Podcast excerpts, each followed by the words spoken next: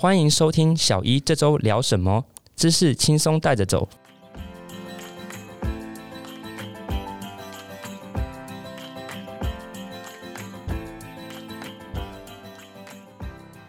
上一集节目，我们请到北医的顾医师来跟我们聊到勃起功能障碍。我相信很多男性听众已经回去做了那个量表。在这个资讯之外呢，我们今天要介绍一些俗称“隐形杀手”的呼吸中止症。那我们请到双河医院的耳鼻喉科医师来跟我们这边做一些分享。我们很欢迎陈医师。嗨，大家好，我是双河医院耳鼻喉科陈医师。嗨，医师你好。我们今天要讲这个睡眠呼吸中止症啊，平常是不是这在耳鼻喉科是一个还蛮严重的问题？可以说严重，也可以说轻微，但是。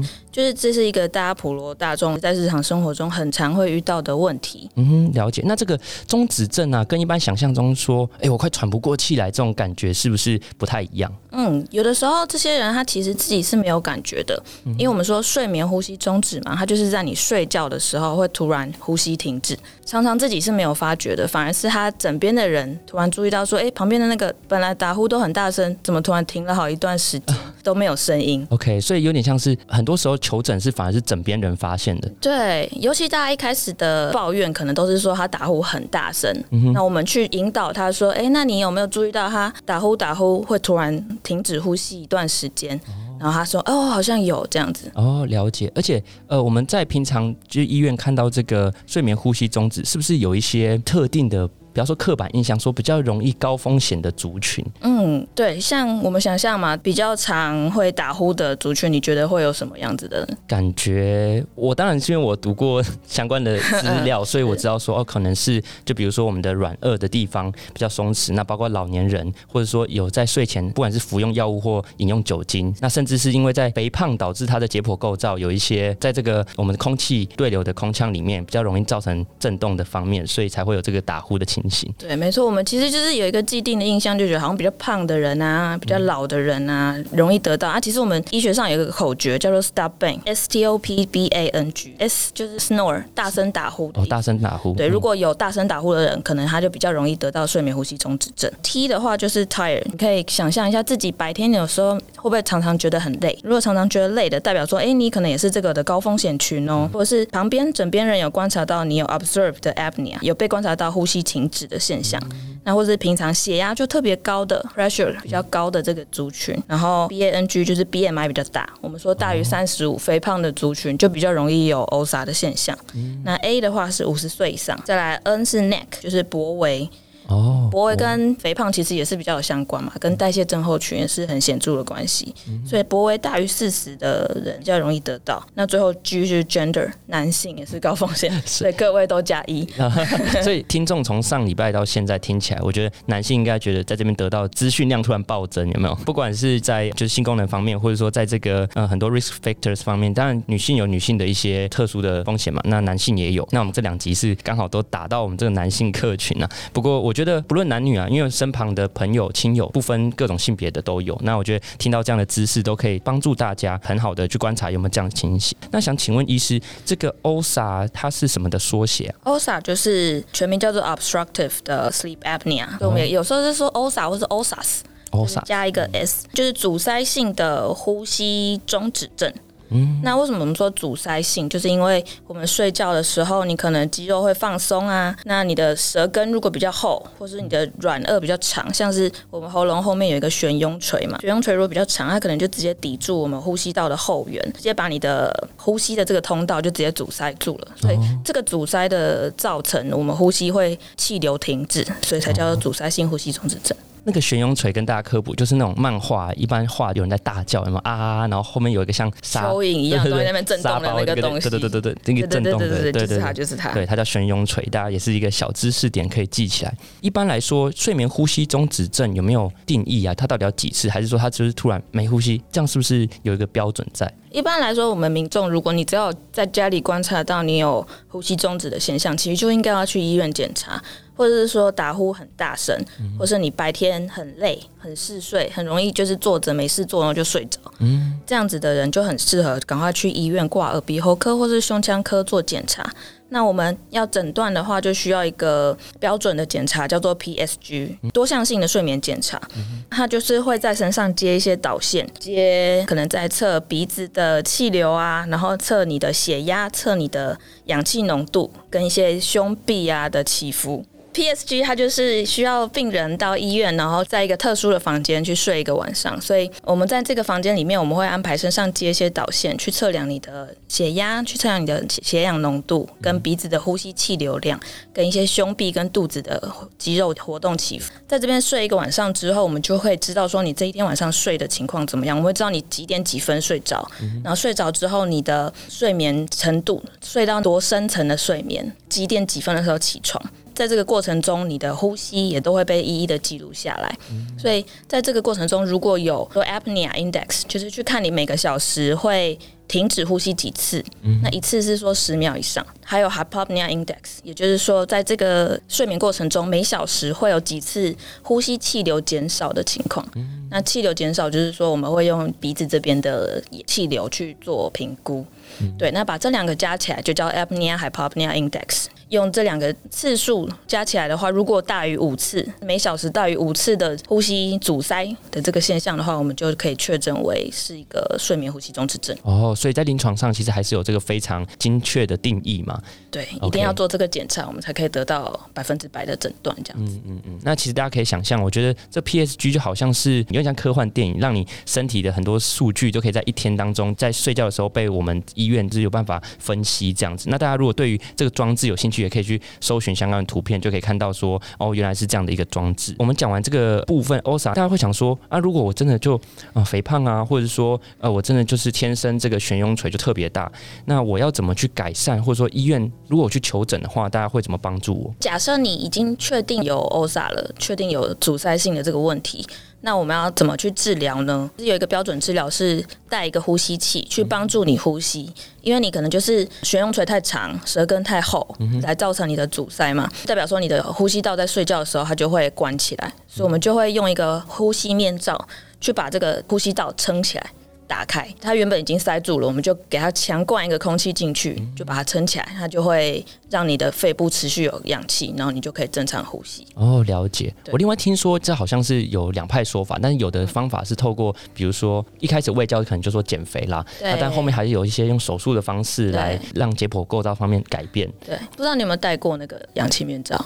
你说这阳压的那个对，没有呼吸器，没有会很舒服。因为我自己有戴过，就是我我有去做，我自己有做过这个睡眠检查。因为大家都是医学生，大家应该过来人都知道，你其实随时都可以睡觉。哦，对，那我也很想，就说其实很多大学生早八就想睡觉，那他们应该也都要先检查。对对对对对对，就是我们会说这种白天嗜睡的这种现象，你其实就可以去检查看看。所以我当初也是因为在念书的时候，然后发现哎，只要书一打开我就睡着了。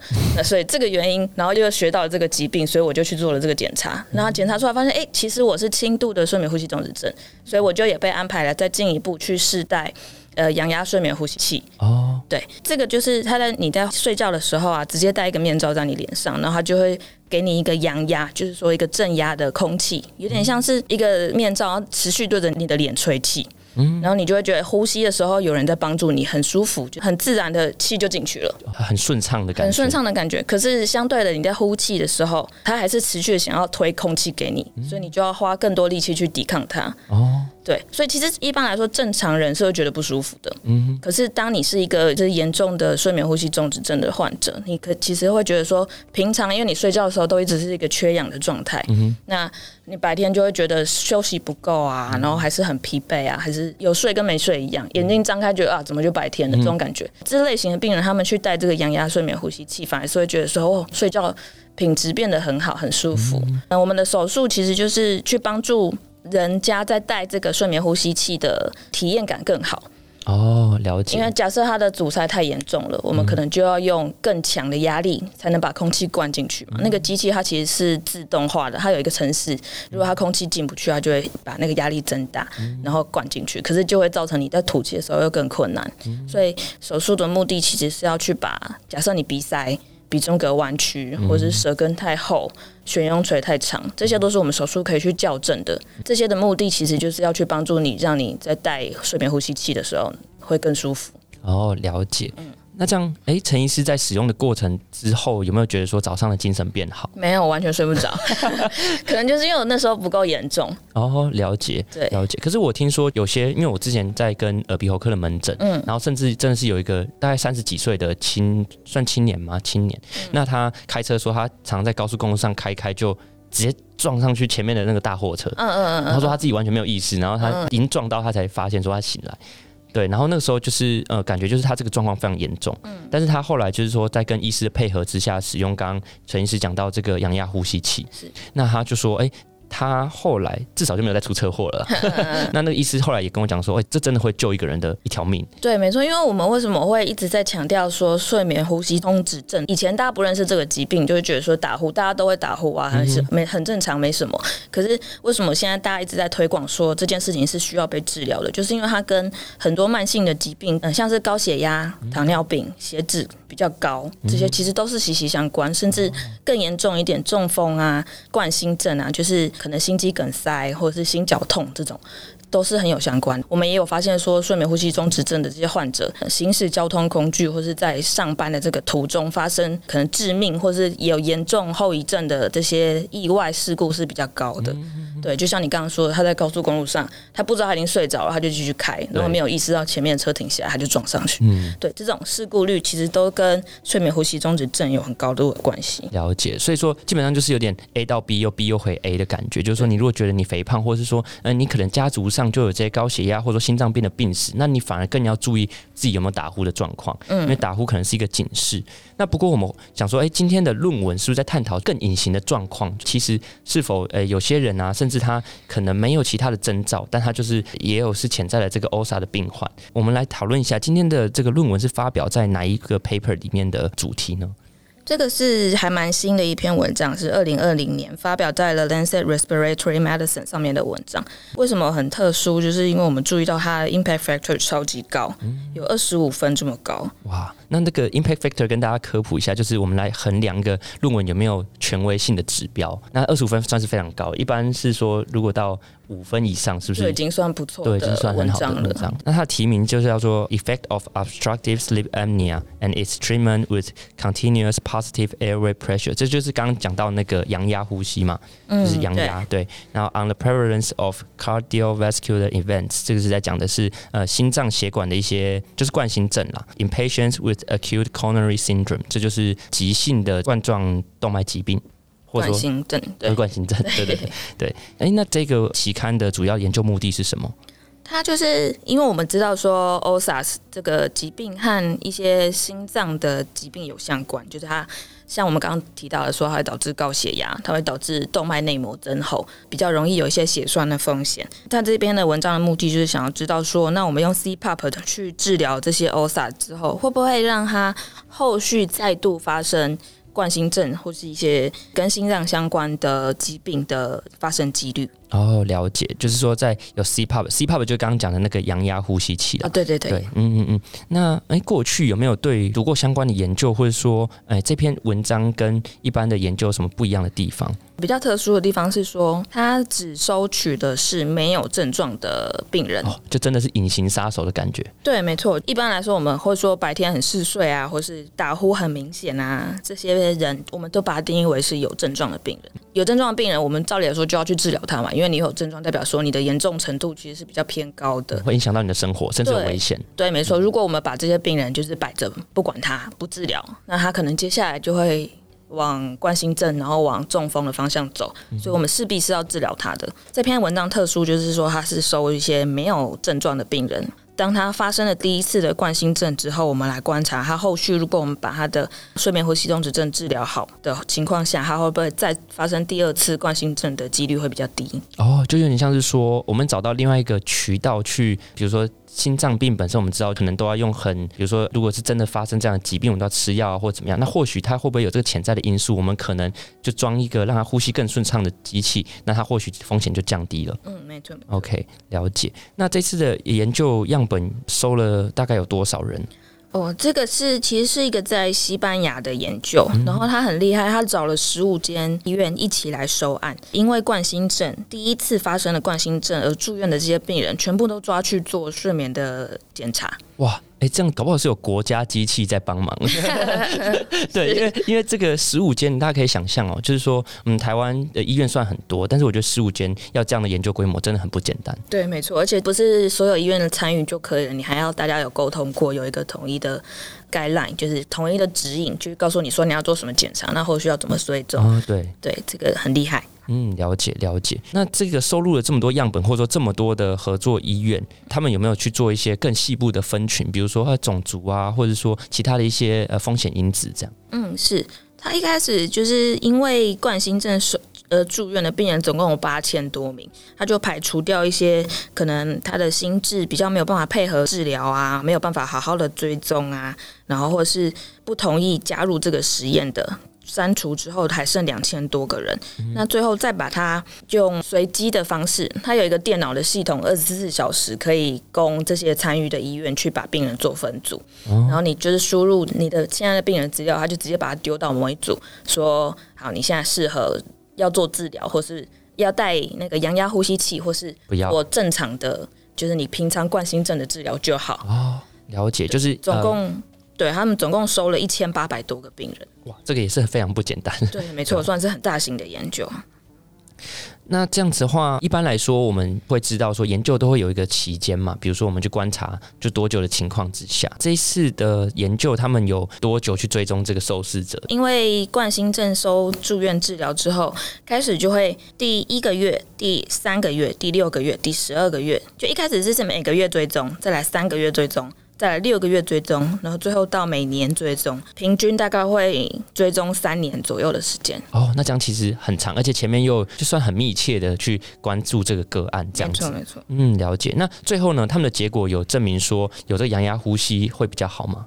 哦，这个就是这篇 paper 有趣的结论了，就是他发现说，这些病人不管他是有带阳压呼吸器还是没有带阳压呼吸器，就只是照一般的冠心症的治疗的两组病人来说，在心脏方面的结论是一样的。哦，在心脏方面是一样的。对，在心脏方面是一样的。因为他发现说，他的 outcome 就是说，他追踪这些人后续再发生第二次的冠心症啊，或是一些跟心脏方面比较严重的并发症，把这些数字统计起来，发现说，在有治疗跟没治疗这两组其实是差不多的。哦，所以就说 CPAP 在心脏方面可能是没有他们一开始预设的那样。真的去改变他们的呃预后，这样对，因为你原原本想象，你可能会觉得说，哦，既然 OSA 跟心脏这么有相关性，那我们是不是如果治疗好了 OSA，那他的心脏也会跟着比较好？OK，这是有点像什么迷失破解系列，对对对对对，医疗医疗人的迷失破解，其实没有那么有效哦，了解。但是我们就要回头想，为什么会没有效？嗯，因为我们抓的这群病人是比较轻微的。没有症状的，对对对对对对，所以就是因为他没有症状，才能被我们抓进来做这个研究，所以我们就可能发现说，第一症状的 OSA 患者，他其实对心脏方面没有这么大的损害。因为它不会有损害，所以我们去治疗它，对心脏方面没有帮助。哦，这个逻辑好像说得通。所以像是这样的话，听到这边这个生产 CPAP 的厂商就不用太紧张了。对对对对，因为有症状就还是要治疗。这次研究是真的想去抓这种隐形杀手里面，我们是不是还能够再多做些什么？对，没错。那就说，哦，那大家也把这笔钱省下来了。没症状的话，我们就专注好把这个冠心病。去做 focus 救治他呃心脏的治疗冠心病的，对对对，CPAP 就把这个钱省下来。对，可是如果你是有症状的 OSAS，就代表就是你有打呼，你白天精神差，然后甚至有一些已经出现像刚才讲的交通上面这些意外发生过的话，代表你是严重的族群，所以你还是要去治疗。OK，了解这个部分，我觉得就是给大家，不管是呃听众朋友，或者说对耳鼻喉科，或者说对身边有打呼的朋友的这样的一个情形，大家都很适合用这样的资讯去想说，哎，自己有没有像 OSA 的症状出现，或者说你是不是相关的刚刚讲的这个呃 Stop Band 嘛，对不对？对，Stop Band 这个口诀就非常的适合大家当成呃这次听完的资讯，很开心今天听众陪我们到这边，那我们非常感谢陈医师今天来替我们讲解，谢谢 Ryan。对，对好，那我们的呃节目到这边，那请大家如果想知道 Stop Band 或者说呃相关的资讯，我们都会放在我们小一这周聊什么的资讯栏。各位听众如果有兴趣的话，都可以到下方点击相关的资料，或者是点到我们的连接去看原本的论文。那里面有一些更细节的，像是图表啊，大家都可以在这里面做参阅。好，那我们小一这周聊什么？我们下次见，拜拜，拜拜。